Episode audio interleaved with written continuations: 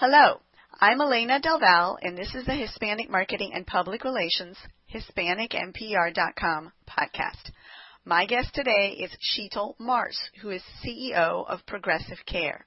We will discuss chronic pain, substance abuse, opioid dependency, and alternative pain management. According to promotional materials, Shital has guided Progressive Care and its wholly owned subsidiary, Pharmco LLC, on a rapid growth trajectory with the signing of an investment deal. And she has focused on creating and implementing systems that improve patient adherence and provide risk management practices for physicians and providers. She spearheaded Progressive Care's new campaign focused on pain management alternatives to opioids. Shital, welcome. Thank you so much for having me. Let's start with something really basic. We all think that we know what it is, but what do we mean when we say chronic pain? What, so but, chronic pain is where you feel like you need to take some form of pain management medication multiple times a week. So if you feel pain every single day, that's chronic pain. If you feel pain every single week, that's chronic pain. With regular frequency, you are turning to a medication to manage your pain. Um, some patients may not use over the counters, may not use medication, but let's say you have uh, you seek massage therapy or chiropractic services or or the ser- services of an orthopedic practitioner because you experience pain either several times a week or once a week, but with a regular frequency. What about once a month or once every three months? Would that still be chronic pain? That would not necessarily be chronic pain because it's acute and situational. However, if it's predictable, for, for some patients, let's say you have pain that occurs with menstruation or you have endometriosis or like me, I have I have uh back pain that kind of pops up every 3 months or so. That's not exactly chronic pain, but it is a a pain situation that you are dealing with on on a routine basis throughout your year. It's predictable, you know it's coming, you know what causes it. Chronic pain is is much more frequent than that. So there is a distinction, and it's worth noting because if it's less frequent, then it's no longer chronic pain, even though you can predict it. Right. Because you wouldn't be taking medication, you wouldn't be seeking a practitioner to deal with it on a daily or a, a, a frequent basis, daily or weekly basis. What do we mean when we say substance abuse? Where do we cross the line from taking that medication when you have PMS or a migraine or back pain, where does that go from just medication and become abuse? So with with substance abuse and substance abuse and substance dependency gets blurred very frequently, and especially with patients that are experiencing chronic pain. But substance abuse tends to refer to taking a medication outside the scope of which it was prescribed or in excess of the dosing recommendation. So if you are supposed to take a, let's see, even take an opioid pain medication once a day and you're taking two five times a day, that's substance abuse. Or if you're turning to that opioid medication for recreational purposes or for psychological purposes. And that would be outside the scope of which it was pre- prescribed, and that would be abuse. Substance abuse can also extend to the over the counters. I know plenty of people who are taking aspirin, you know, 10 times a day or taking two aspirin every hour, and that also is substance abuse. Um, so it's not always for the, the psychological effect of getting high. You can abuse substances and take things outside of its recommendation. But then there's that it gets blurred with dependency because initially we feel pain, but with opioids especially, you build up tolerance. So it takes more of the opioid to provide that pain relief than you needed at the beginning. So you are abusing that opioid, but you're also now dependent because you experience pain. There's a reason you're taking it. And that was going to be my next question. it, what do you do when the medication or the the drugs that you're taking aren't doing or aren't working the same way that they worked at the beginning and whether it's opioids or something else where the effect wanes over time. Well, and that's the that's the hard part of any tolerance. One of the things that I kind of espouse personally and professionally in, in talking with patients and talking with friends and family is that the more is not always better. So if you find that your medication is becoming less and less effective, maybe you're on the wrong medication. And and patients tend to start that with with over the counter drugs. They will take Tylenol. They'll take two Tylenol every six hours as is recommended. Then that goes every four hours, and then it goes every two hours. You think you just need to take more of it, but maybe by knowing that you're taking it outside of the recommended dosing, maybe Tylenol isn't the medication you need. Maybe you have a problem where it requires surgery. Maybe it requires some other therapeutic treatment, and Tylenol is not the answer. And the same thing with opioids. As you build up tolerance, you're going to experience withdrawal. You're going to experience that pain amplify. So you're in your mind, you're going to think you need even more. So instead of taking it twice a day, now you're taking it three times a day and taking it four times a day. And then you're taking even more each time you dose. So instead of one, it's two. Instead of two, it's three. It becomes a very hairy monster, and that's how you develop addiction. Is that when you stop taking it, when the body stops receiving that that that drug in the system, it's going to trigger a psychoactive response that tells you you need it. And how that manifests itself a lot of the times is pain. So you started this medication for pain. Your body very well may have healed from the reason you needed this to begin with.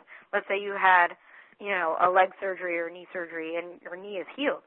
But when you stop taking the medication, you feel immense pain in your knee. So you think it's not. You think it's not healed. You think your body is in pain, so you take more medicine to heal the psychoactive response, the psychological response of addiction. And it's very hard to separate, especially when you go to the doctor, which pain you're feeling. Are you feeling pain from withdrawal, which is a thousand times worse, or are you feeling pain from something physiologically happening within your body, some kind of tear, some kind of uh, inflammation or hernia or whatever else. And that's the rub for doctors is trying to figure out with patients that are suffering with opioid abuse and dependency where where the line is. You know, where where is reality? And and for patients that are experiencing this, I want to be very clear. That pain is real. They feel that. They're not making it up. They feel that. And so I think a lot of times we have a tendency to belittle patients that are seeking opioid treatment or are dealing with opioid addiction or, or abuse or dependency. They think they're less than. They think they're not worthy of proper care when that could not be further from the truth. But on the other side of that, for patients that are experiencing that, they're going to have to tolerate some pain, and that's agony. It's gut wrenching because switching them to something that's going to be more effective for the pain they feel physio- physiologically means means taking them off the thing that's helping them psychologically, helping them, helping you know, cure the the the monkey that's on the shoulder. And so there's a lot of give and take there, but I want patients that are experiencing this, I want families that are going through this to understand that when a patient comes to you and says, I'm in pain, for them that pain is real and we need to respect that. And your company owns several pharmacies, actual pharmaceutical dispensaries, as it were, Family Physicians RX uh, or uh, Five Star RX. Is that right? Mhm. We we are now we now have four locations. Uh, one in Miami-Dade County in Florida, one in Broward County, Florida, one in Palm Beach, Florida, and one in Orlando. How many people are we talking about when we're talking about chronic pain at the national level? Why has this become so huge? Is it that we have an aging population? Is it that we have people engaged in extreme sports? Where are these chronic pain patients getting their pain, as it were? I would wager a guess. First, let's let's talk about how many. We're we're talking about 50 million Americans or more because there are a lot of patients that don't report chronic pain, especially patients that are using over-the-counter uh, medications to manage it. So 20% or more of the American population is suffering from chronic pain. And there's a variety of reasons that is the case. Uh, I would wager to guess that a lot of the reason we have so much chronic pain is stress, is the food we eat, is the lifestyles we live, and then on top of that, add to that extreme circumstances, which is injury, car accident, sports injury, um, hip injury, just normal aging injuries, arthritis, things like that, and and then illness. So if you have cancers, you you're going to deal with extreme chronic pain and and and the like. Um, I know HIV patients tend to have a significant amount of pain, and there are a lot of other ailments where um, you have neurological disorders or some kind of genetic syndromes that have chronic pain associated with them. But for the for the majority of Americans, and we know this, we go out, we get older, we we tough it out, we go to work, we manage, and stress amplifies that pain. And I I, I know most Americans feel some type of stress every single day, and that's going to make pain worse. We also don't take care of our bodies very well. We don't exercise as often as we need to, leading to lower back pain, we, not sleeping enough, all these reasons. And then, and then diet and nutrition is a big part of it. A lot of, a lot of people don't realize that their chronic pain is caused by the food that they eat. And, and not understanding that we should be eating the food that loves us back. I love a lot of food, but it doesn't always treat me well. And I need to know which foods are those, and it's not the same for every person. And know that, okay, if I'm going to have ice cream, I'm going to have some inflammation in my body later. I'm going to have some stiffness. I'm going to have some swelling if I have salt. We have to understand how our body reacts to each different kind of food and understand that that's going to play a role in our pain. That's uh, really interesting that you mentioned that because most of the time there is no mention of food and nutrition linking it to pain and inflammation and all of these varying reactions to food types that you just mentioned.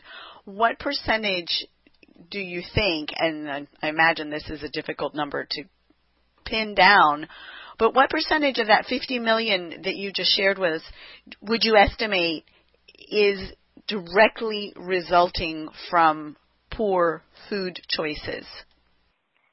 I would probably say about 80%.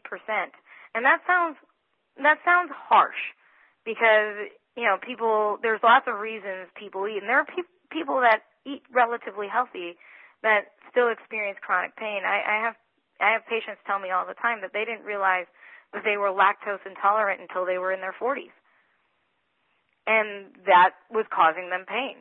Or they they have a gluten sensitivity or something like that. But you know high fat high salt high sugar diets which we all have is going to play a role in how our body you know uh, how our body moves and how it works we you know the vast majority of americans don't hydrate we are not drinking enough water and and making sure our our body is lubricated that causes pain. Dehydration causes a great deal of pain. So I I would suggest that 80% of the people that are experiencing chronic pain could experience some relief, maybe not all, but some relief from a modification of, of diet and, and hydration. What kind of pain does dehydration cause?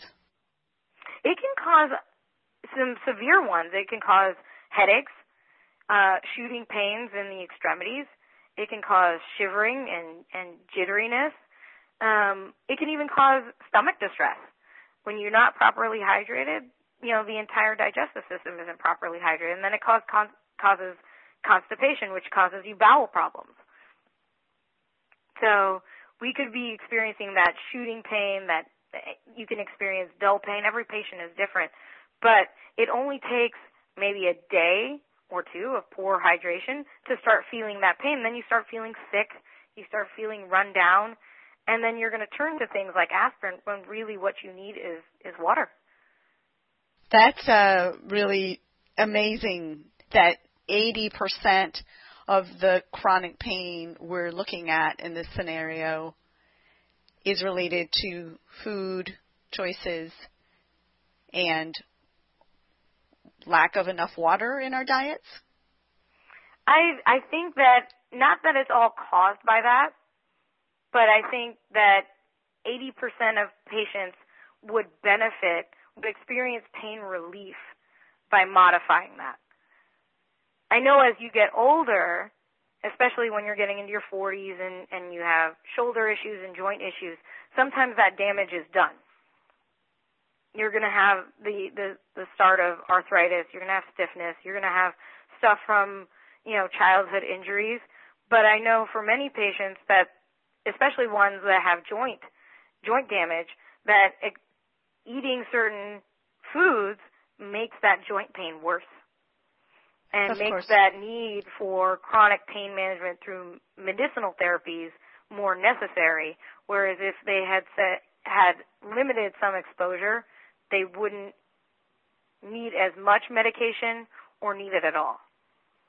Out of that 50 million, any idea how many are children? I mean, we're talking about a population of, I think the last time I looked was about 312 million people. So 50 million is a lot. Are, is that including a large percentage of children? I don't think it's including a large percentage of children, and I don't know how much uh, is reported on childhood chronic pain. I know that there are patients, very young patients, that have sports related in- injuries or some kind of childhood ailment that experience chronic pain, but I'm not sure about the data on, on what percentage of of, Amer- of American children are experiencing chronic pain because a lot of that is managed by their parents, and I'm not sure how how it's reported. Of course, these are all difficult to get your arms around, I'm sure. So let's talk about the opioids, this big hairy monster, I think that you called it. What what do we mean? Let's let's start with something really basic. What do you mean when what do we all mean when we say opioid epidemic?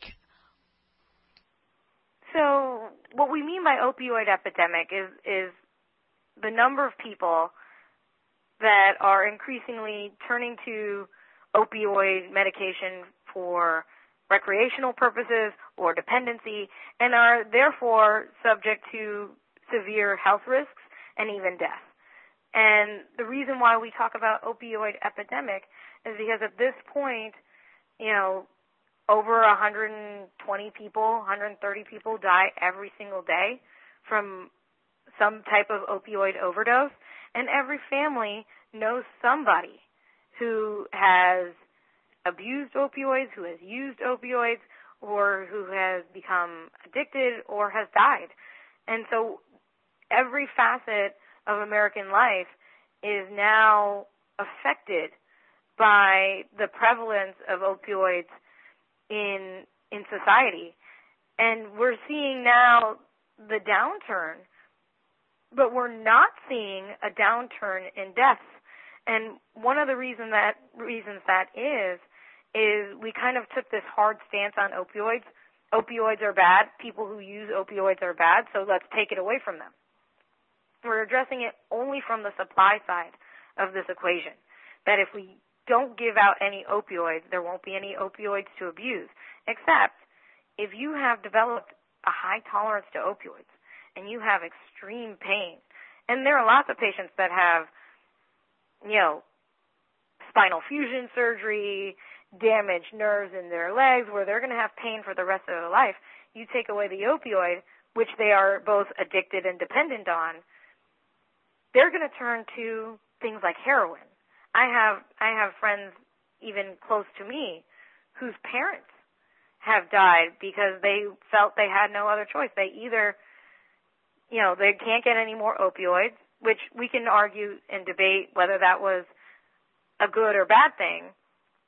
But instead, they either killed themselves or turned to heroin or turned to some kind of illicit street opioid. And so I think there was a rush to end the epidemic, but in the harshest way possible. And I, I think we need to, yes, we should address the supply side and not let there be opioids in the hands of people who don't need them or who want to do bad things with them. But the other side is treating patients with humanity and dignity and saying, okay, you, I, we understand that opioids are killing you and opioids are not good for you, but you shouldn't just be left with nothing. You shouldn't be left with no alternative, nothing to to help manage your pain, no hope, no no recourse for managing your life now. We just say no opioids, go fend for yourself, and that wasn't. I don't believe that was the correct way of doing it. And a lot of times, doctors, when a patient comes in, they want opioids. Obviously, they're they're addicted and they're dependent. We treat them as an addict instead of a patient, and we say these patients are too hard to manage. All they want is drugs. They don't want anything else. Well, that's very well true. But who's the one that gave them opioids? We made them addicts. The healthcare profession made them addicts. So don't we bear some kind of responsibility for caring for them now, for helping them, finding, you know, I say finding a cure, but finding a pathway forward for them to come off this substance that is hurting them, hurting their families, hurting whatever is ailing them and getting them treatments or therapies or whatever else may be so that they can live their life to the best extent possible and give them quality of life with their with their families. I think that's important too. We have to deal with the demand side of opioids as well if we want to have any headway in managing not even just opioid abuse but drug addiction in, in general. How many people are we talking about in the United States who are or have it's like whatever number you have available people who have taken opioids or people who are taking opioids at the moment? I think it's in in the tens of millions who have ever taken opioids. Um just people who have not used opioids properly is probably 12 million or so in the in the last year. How many people have? Prevalent. Does anybody know? Do you know how many people have died from opioid overdoses? Let's see. In the last statistic I have was from 2017, which is um, 47,000. Over what? Just the one year? Over over one year, about 115 a day. And and the thing is, a lot of people seem to say that the opioid overdoses are occurring on on Vicodin or OxyContin or Percocet. That's not what people are overdosing on. What people are overdosing on is heroin and fentanyl. And the reason they've overdosed on those opioids is because they've gotten to the place they started with prescription opioids the vast majority of opioid deaths are not that that instance of, of overdose is not on the prescription, but on the illicit drug they turn to after they develop tolerance. So we can solve the prescription side of this. We can limit uh, eliminate the prevalence of prescription opioids on the street. But then you have the next thing is if you have a population that is in need of opioids because they are addicted or are, have drug seeking behavior for other reasons, there's still a stream of access illicitly to opioids. And that's not just the pills. That's that's things like heroin or which are imminently more dangerous in, in the acute sense. One dose of heroin can kill you, where it's highly unlikely that one one dose of Vicodin will kill you but it only takes five days of, of taking an opioid to to develop a dependency, to develop an addiction. So, if these opioids are so addictive, should there be? I, I heard you say earlier that you can't just throw opioids out the window, that there is still a need, that there are still people with legitimate need for them. Perhaps people at, at end of life stages for whom this is the only way to alleviate their suffering. Tell us a little bit more about that, if you would. So I'm because I, I work on the on the healthcare side. I, I try not to vilify any partic- particular medication. Opioids have a place. I, I believe it. I believe their place is for severe acute pain management. So, for instance, I, I recently went to the hospital. If if you're you know bleeding out and injured, that's the appropriate time for for an opioid. If you're a war veteran and it's a, a battle situation, that's the perfect time for an opioid. If you're dealing with terminal cancer or even severe cancer or a a deformity of some sort of your neurological system. Although I think there are better things to treat neurological pain than opioids, but I can understand the extreme nature of the pain that you would turn to opioids. There is a place for it. I think what happened is a lot of doctors and a lot of patients got told that these medications weren't as addictive as they were and that this is the one size fits all for all pain. You got pain, there's an opioid for that. And it made dealing with pain very simple. You got pain, here here's a prescription, go go manage it. And that was imminently dangerous. These are strong medications and they should be used for strong and severe circumstances. If you're in the hospital, absolutely you should be afforded an opportunity to have pain management. There should be nobody screaming in a hospital in pain. If that's the kind of pain you have, there's there's reasons why opioids were were developed. But I think the vast majority of patients, even patients who are post-op, even patients who are post-op, who could have been spared opioid abuse because they didn't need opioids to begin with, that you know, a combination of Tylenol and ibuprofen would have worked. That, you know, topical anesthetics, topical an- analgesics would have worked. And they would have not needed the opioid at all. They might have been uncomfortable. They might have had a little bit of pain, but they wouldn't be in, in screaming pain. It would have been tolerable. But instead, we said, okay, everybody who's post-op, everybody who's ever had a tooth removed, gets an opioid prescription for 30 days. And we're not talking about just 30 pills. We're talking about take two pills twice a day. So pa- patients were walking home with 180 pills. And some of them used it all because that's what the prescription says. And some of them use some for whatever pain and they keep it in the closet or in the cabinet as their just in case. And that left it open for them to sell, for their kids to use, for them to abuse and that's how we ended up here. Is is a gross misunderstanding of a medicine. And and there's there are people who are responsible for that. Manufacturers absolutely misled people. Doctors absolutely should have known better. Should have looked harder. Should have wanted to know more. Should have questioned whether this was right and should have taken better care of their patients and, and pharmacies who can see the red flags right in front of them and, and purposefully acted to ignore them. And, and still do. We still see raids happening at pharmacies all the time. We still have doctors prescribing uh, opioid medication for, for the money. So there are definitely people to blame for that. But now we are where we are and we have to find solutions what was the solution before opioids came along? I mean, pain has been with us since man is man. This isn't new. And certainly chronic pain is not new. It may be aggravated by some of these changes in diet and changes in nutrition, the modernization of the food industry, the big food, all of those things. But pain has been around forever. What did we used to do for pain?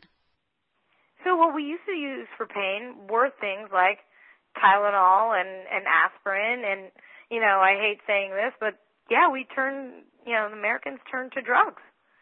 You know, people were managing pain with alcohol. People were managing pain with, with, you know, marijuana or or the like. They were turning to other drugs, um, or they toughed it toughed it out and deal because there was nothing available to them.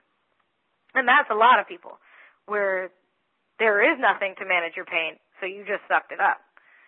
So on one hand, you know, we have advances in, in medicine and technology where, you know, we can help more patients who are in pain rather than before.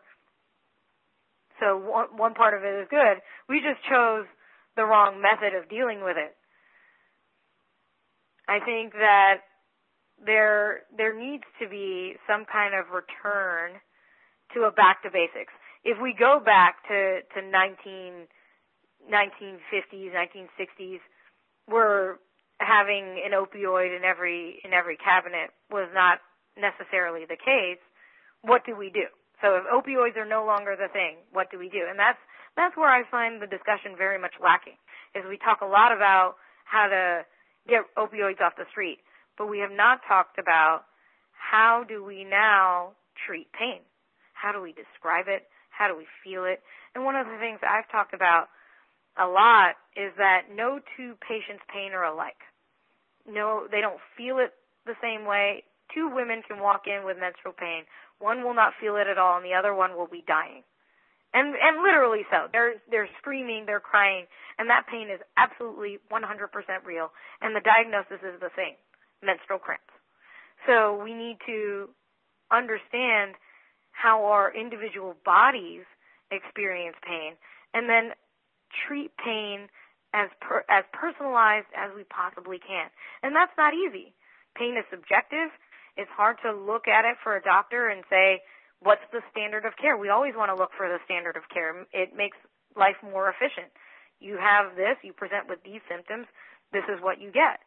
But with pain, because it's so specific, because it's so unique, we have to get to the crux of it and we have to address how a person feels it. You know, one of the things I, I talk about a lot with when patients go to the hospital, I tell them, tell your doctor how it feels. Is it dull? Is it achy? Is it shooting? Is it stabbing? All these words matter to paint a picture for the doctor on what you're experiencing. And, and those, that picture will help him understand whether the pain is coming from the muscle, from the bone, from the ligaments, from the organs, from uh, from your your nervous system, and no, you should not be prescribing the exact same medication for all of those cases. If you have nerve pain, like diabetic neuropathy, you would never prescribe an opioid. Opioids don't treat nerve pain. But if we just say, oh, I'm in pain, and that's all the doctor knows, pain equals standard of care equals these are the set drugs we prescribe for, for pain.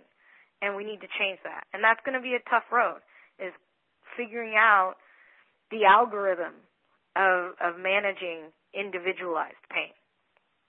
What do other countries do? We are not alone in the world. There are a lot of other countries that are dealing with healthcare issues and all of these chronic illnesses that we've talked about, all of these issues, stress, lifestyle, injury, aging, arthritis, these are ubiquitous. How are other countries dealing with the issues? It depends upon where you are. I know that in Europe, they also have been dealing with opioid abuse. I think there's, I think we have a cultural problem in, in the U.S. where we have you know, two pronged issue. One, how we perceive our healthcare, how we deal with it, how we manage it, um, access to healthcare, access to addiction treatment. Um, I think our work culture pays plays a big role in our susceptibility to to opioid abuse because we're not just dealing with we're not just taking opioids to manage pain, we're taking opioids to manage stress, to to manage other things. We're we're taking it for its psychoactive properties and and not taking it just to manage pain. I think other countries have have different issues, but they also so if you're looking at the developing world, they don't have the access to opioids like we do, but you know what they have access to? They have access to illicit drugs. So they have it's not an opioid abuse problem they have a drug problem. You know, they have a cocaine problem. They have a heroin problem. They have a, a different kind of avenue for patients or for people to to have to satisfy a drug seeking behavior. So every country is dealing with some form of this and to to deal with it we kind of need to get to the root cause of why people seek the pain treatment that they do, but outside of just dealing with a chronic pain, why do people seek you know drug drugs in general? Why are we seeking that opioid high? Why are we seeking that feeling in the first place? You know, there's that, that recreational culture in, in the youth that to try to feel that, to feel that in, in our brains and in our bodies, this escapism, this zero tolerance for discomfort or for pain or for sadness, that we go and we turn to, to substances. And we should examine what it is about us as humans that that leads us down that path. And I think in the U.S. we we have, I think we have significant more stress. We have a relative poverty issue where we have a big difference between people who who have and and and don't have and that causes that perception and that causes anxiety and that causes depression and that causes a sense of hopelessness that leads to you know le- makes us vulnerable to to abusing therapies that that cause um, a euphoric feeling in our minds. And and then there are our food and and everything else that that plays a role in this. And so if we went back to the beginnings of of who we are and what we promote in this country and what we promote for our well-being and and what's important in life, that I think we we do a lot better in solving this crisis because we're addressing it from two areas. We're we're addressing the supply of opioids and we're addressing the need for opioids. And and chronic pain, even if you get rid of opioids, if you have chronic pain won't go away. You're still going to have patients, even if you fix the food thing, even if you fix the, stress thing. There's still going to be injury. There's still going to be sickness. You're still going to have patients that need medication we have to develop the medications and the therapies of the future for these patients to prevent the next generation uh, of addiction and dependency, to prevent even the smallest population of addiction and dependency. If we can eliminate that, if we can figure this out now in our psychology, in our biology, in our way of life, then we can do a lot more for our health and well-being in the future, and, and then we can say that this isn't an epidemic anymore. What do you say to people who argue that it's laziness that drives people to reach for pain medication, that instead of changing their lifestyle, instead of focusing on the food that they eat, the way that they exercise, all of these things that we've been talking about, minimizing their stress, that they just go for the easy fix. Go to the doctor and ask for a prescription or pop a Tylenol or whatever analgesic. How much truth do you think there is to that? I think laziness is the wrong word because it has such a negative connotation. Because every human that I know and I don't know about you, is is that. You know, we all need to lose weight. You know, we we fad diet, we we don't exercise, we say we'll do it tomorrow. But laziness has a has a connotation on character. And I don't think that laziness is the right word. I think we have a perception that feeling discomfort and feeling stress is wrong. And we we tend to, as people, beat ourselves up, and we tend to get depressed. And when we get depressed and we have low self-esteem, the body has a response, almost a paralysis response. And and people with depression will explain will will have a similar experience. Is that they say just get up. That's easier said than done for all of us. You're tired, you're worn down, you're you're weak, you're in pain, whatever it is, you you everybody's going to go to the path of least resistance. If someone told me tomorrow that I could have, you know, Serena Williams athleticism and body by taking a pill, I think I'd take it. I I think we all are conditioned to to do that because doing the hard way is the hard way. It's the long way. And I think we need a a cultural shift that rewards doing things the long way, doing things the right way, doing things the hard way. That that we don't really have. Well, and that brings me to the next question is clearly there is a segment of the population that has managed their chronic pain without becoming addicted, that has either taken the opioids and not become addicted, which seems highly unlikely, or not taken opioids despite having pain. So, what are they doing? What are the alternatives to pain? How can we manage the pain in healthier ways? So, and then I, and I love this question because I like talking about positive solutions, things that will help help people change their lives. So, I there the susceptibility to addiction is not the same person to person. So there are people, and, and that's true even with, with drugs and alcohol. There are people who can take cocaine or, or smoke marijuana or drink alcohol or whatever that will never get addicted ever. They can stop on a dime. Those, those people are few and far between, but they do exist. I think for a lot of us, most of us, when ex- exposed to the stimuli, we were likely to be addicted. So the best case scenario is if you can, if the pain is not as so severe, is to avoid it. Find all, go through all the avenues beforehand to find an answer. And then as a last result, you land on, on opioids because you've tried everything else.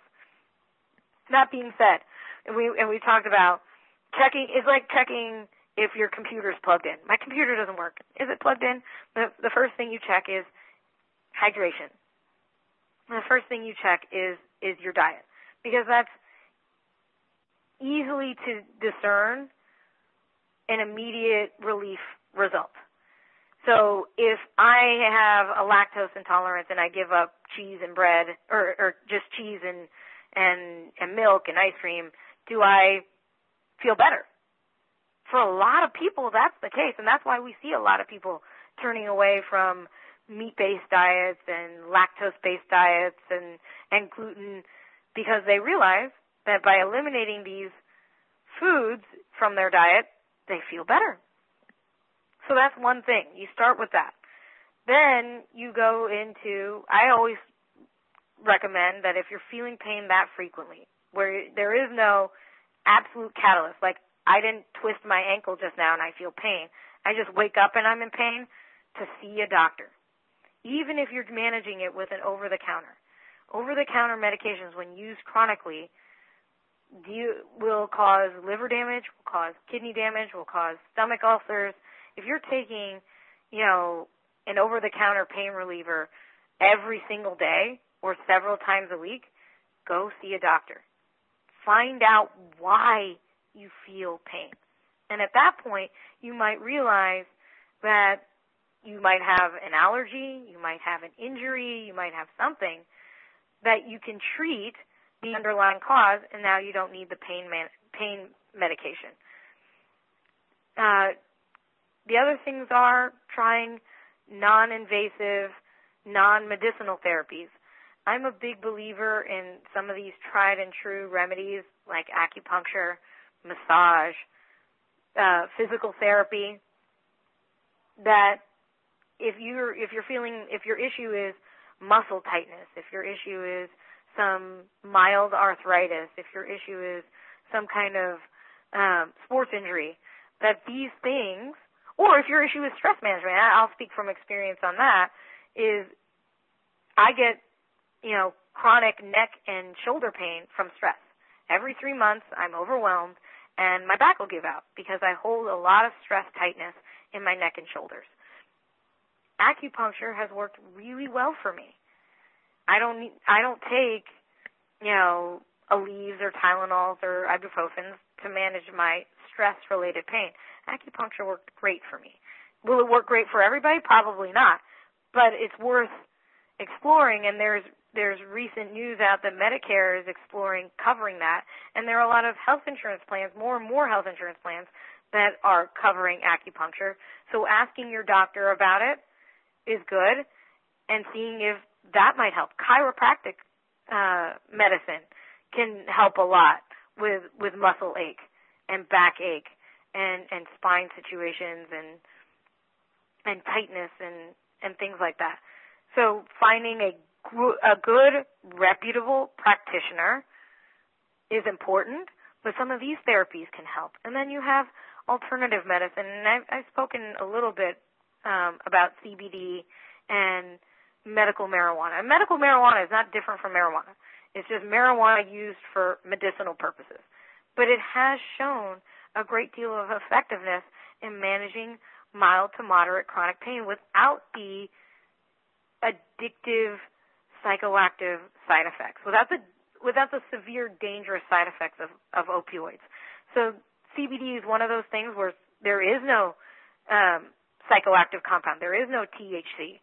So using that to manage inflammation is a can be a good idea. And also, if you can you can use that orally or topically. If you use it topically, you're not getting that systemic absorption. But if you use it orally, you know you're going to get that that in body inflammation relief that that you need. But it's it is for mild to moderate. If you have severe, it's probably not going to work, and not it's not going to work for everybody. But also marijuana and opening that that up. I don't necessarily believe that the lung is the best delivery method for medicine on a pain level. So I would like to see more medicinal development of, of THC or whole plant marijuana compounds to be delivered in a in a better way. But that's an option too, and I, I I think that we're going towards these options. I think we need to caution ourselves and say that there's no magic bullet, there's no cure, there's no this is this is the end all be all because then we run the risk of the same thing. There's nothing that's going to work for everybody all of the time. So you're going to try a lot of different things. You're going to try a combination of different things, which includes, you know, lifestyle changes, which includes stress management. And that's the thing we don't talk about enough is stress management. Stress causes a great deal of pain, physical pain that we don't realize we're experiencing. And we think that if we say we're stressed, we're saying we're weak. Not true. We need to understand that stress plays a role in how our body functions, and stress management is is a very key thing to managing pain. And, and it, it doesn't sound like an alternative, but it's a factor to realize. And then you have um, managing managing anxiety and managing depression. Eh, depression. Antidepressants also can have therapeutic benefits for pain. So there's a lot of things to try. A lot, even medicines. There are a lot of medicines that don't have opioids in them that we can try before we ever reach an opioid. So there is hope out there. The problem is it's a long, hard guess and check road to get there. And a lot of patients, you know, can't wait. The pain is that severe, and a lot of patients don't have the the time or the access or the capability to wait and and so we need these are the patients we got to focus on these are the patients we got to help tell us a little bit more about CBD and medical marijuana there's a lot of talk there are a lot of vendors out there offering CBD and marijuana of course now there's a number of states that have approved medical marijuana and just regular marijuana sales. How can our listeners understand what each of these is for? Let's start with that. How can they okay. know is this for me? Okay, so that's there's the there's the rub because with with both of those, the education in the medical community is severely lacking. So there's a lot of misconception. There's a lot of misunderstanding. A patient can go to a doctor and a doctor says, I'm never going to recommend marijuana or CBD because I'm basically recommending drug abuse. But this is the same doctor that, you know, five years ago was prescribing opioids.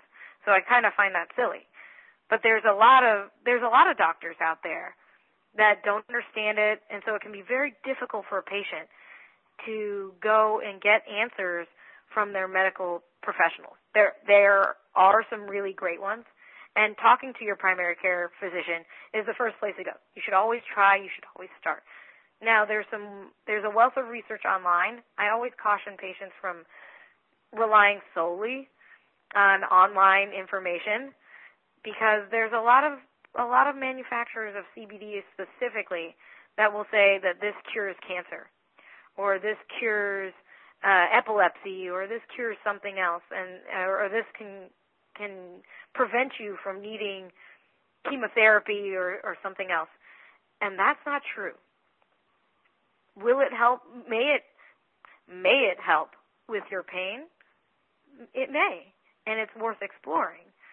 But to look at it as I will use this as a substitute for traditional medicine is highly dangerous. So CBD, and we'll talk about CBD first. CBD does not have THC in it. It is made from marijuana. So let's take marijuana. Hemp and marijuana are essentially the same plant. It's all cannabis. There's a male and a female. So one has flowering buds. That's that's marijuana. That's what we know, you know, through pop culture as as weed, the thing we smoke, the thing we get high on. Hemp produces produces cannabidiols. Cannabidiols are naturally occurring not just in cannabis. Cannabis has the highest concentration of it that we know of, but it is not the sole plant on earth that produces CBD. And our body naturally has cannabidiol, cannabidiol receptors. We have an endocannabinoid system. What it does is, I kind of dumb it down to it's an anti-inflammatory. So it has some of that therapeutic response of dealing with inflammation in the body, but it also, cannabinoids like CBD have an effect on anxiety, have an effect on sleep. It kind of calms things down in the body, if that makes sense. So that's how it deals with inflammation, is it creates this calming of, of our of our nerves and our, our reactions, so that we can feel less stress or feel have a deeper sleep or feel less pain. So that's that's the primary uses for CBD a lot of patients have found successful use of C- manage, using CBD for children who are have seizures, and I would strongly recommend that if you're going down that road and you have a child with seizures or you have a loved one with seizures and you're thinking about introducing CBD into their th- treatment regimen, even if a doctor is not prescribing it or is not dosing it for you, to communicate with that child's doctor that that's what you're doing. CBD can have and it can increase the potency of different medications in your bloodstream. So it's important that your doctor knows that you're using it. Same thing with marijuana. But I think there needs to be a lot more study on how to use it and I think patients would do would do much better if they had more reliable information from the scientific community. And I hope that these studies are, are forthcoming, and I hope that we can start having some kind of standard of care and dosing instructions because right now you can buy CBD over the counter, and if you're thinking about using it for your child, you have no idea how much to give them. And me as the pharmacy and, and the manufacturer are not allowed to tell you. We're not allowed to help you dose. And that's dangerous because not that you can take too much, it's highly unlikely you can overdose, but you have no idea what results you're looking for. You don't know how much to take. You don't know what its effect on your body is going to be. So it, I hope we're getting to a place where we're going to have more regulation of CBD, but more transparency and more information. Getting to medical marijuana, and I know I'm talking a hell of a lot. Getting to marijuana, there is because that THC THC will enhance the potency of the CBD. So using them together creates more of a therapeutic benefit. Now, but you have that added side effect of that of that psychoactive feeling, that high feeling, which not everybody likes and not everybody wants. But THC does make that pain receptor, that pain relief factor better. It does, depending upon who you are, it can help with anxiety. It does help with the management of a, a lot of other ail, ailments. However, I, I go back to this. I caution anybody that it should not be a substitution for standard care. So if you have cancers or if you have something else, you should be under the treatment of, of, a, of a regular physician. You should be communicating with your pharmacist. But I think, you know, exploring that, reading the research, and communicating openly and honestly with your doctor, you can see how to use this and you can test it. So if you're t- saying, I'm going to use medical marijuana, you know, three times a week, keep communicating with your doctor so that they can monitor how well you're improving or not improving. They can tell you it's doing nothing for you. You know, I think that's important too. So if you're thinking about going down these roads, I'm not saying don't. I'm not saying don't explore it yourself. And as a matter of fact, I'm saying you pretty much have to explore it yourself. But be open and honest with with your with your with your family practitioner, with your primary care, with your specialist, that this is what you're doing. Let's say that you go down that path. One of the issues, certainly with CBD, seems to be that you have no idea what you're getting. As you were saying earlier, you might be getting something that's 100% CBD and you might be getting something that isn't CBD at all. How can you approach the CBD itself once you've decided that you want to try this avenue? That's the hard part. So we have we have worked with companies that that uh, process CBD. What you would want to look for is a CBD company that doesn't balk at providing you with certificate of analysis. You want to know that what's in it is what's in it. And you want if you're going through the website, if they're not putting on their website or if they're not making available to you some kind of documentation that this has been tested for for purity and concentration, you should stay away from it. And there are a lot of great CBD companies out there that are would gladly provide any patient with the information that that they're requesting. And if they're not, you you need to steer clear. Um, the ones we we have used, um, hemp meds is one of those that is open and honest. Um, Buddha's Best from the Pharm, which is spelled P H A R M. These are all companies, and then there are some that are recommended by um, pharmaceutical wholesalers that are have been that they've done an analysis with and, and tested. So you want to know where they're getting their their hemp from. You want to know how it's processed. You know, want to know where it's processed, how it travels, all that kind of stuff before you buy. And if if you're not getting those answers, then you shouldn't trust it. Where can our listeners get more information on these alternative options for pain management, such as acupuncture, massage therapy, chiropractic medicine, CBD, medical marijuana? Are there books? Are there resources? Are there websites? where would you refer them so that they can look at studies, for example, that address these issues? You were talking about children and epilepsy. I also understand that there have been studies that show promising results for people who have uh, schizophrenia and the use of CBD. So, where can our listeners get more information from trustworthy sources? So, the the first first place to go, and it's going to sound silly, is is is a doctor. And I say that knowing that there are a lot of doctors that don't have the the best wealth of information on the topic, but there are a lot of great doctors that can really talk about this, and and that's a trusted person who can monitor you. So I'm going to start with with your doctor. Uh, my website, the pharmcorx.com website, has some interesting articles that I've published that we've written about as as a pharmacy on the topic.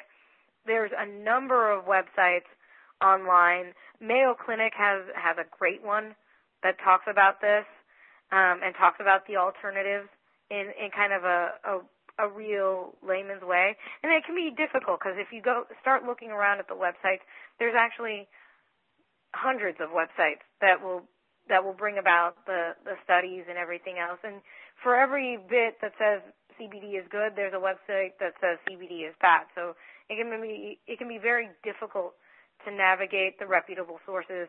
Um, Health and Human Services, um, Medicare has a great portal for it that that can provide some education. And Medicare is looking at, at covering some of this stuff because they're starting to realize.